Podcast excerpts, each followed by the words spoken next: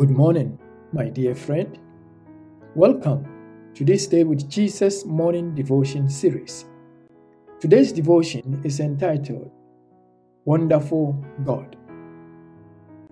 In his book, Chosen to be a Disciple, Robert J. Charles recounts the circumstances that led to his becoming a Seventh day Adventist pastor, which also demonstrate the power of sincere prayer. He was a teenager when he had a severe intestinal condition.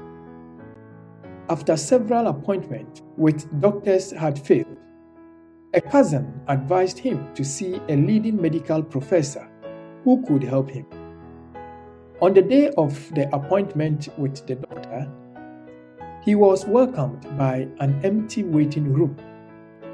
Upon inquiry, he was told that the doctor had passed out that morning and had been taken to the hospital.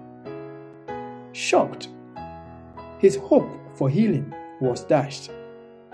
He recounted, I came to be treated but the doctor is in worse condition than me. The experience led him to seek help from God. He challenged God for a miracle. In his anguish, he prayed, Oh Lord, either heal me or kill me. He further added, If you heal me, I will become a pastor for you.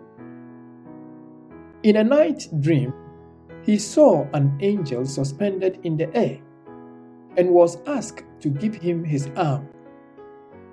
You are healed, the angel said after drawing blood from his arm with a syringe. God not only healed him, but he also felt as having been chosen by God to carry out his will.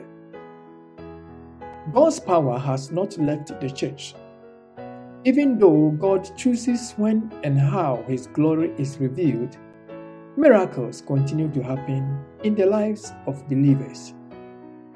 Talk to God about your worries, just as Robert did.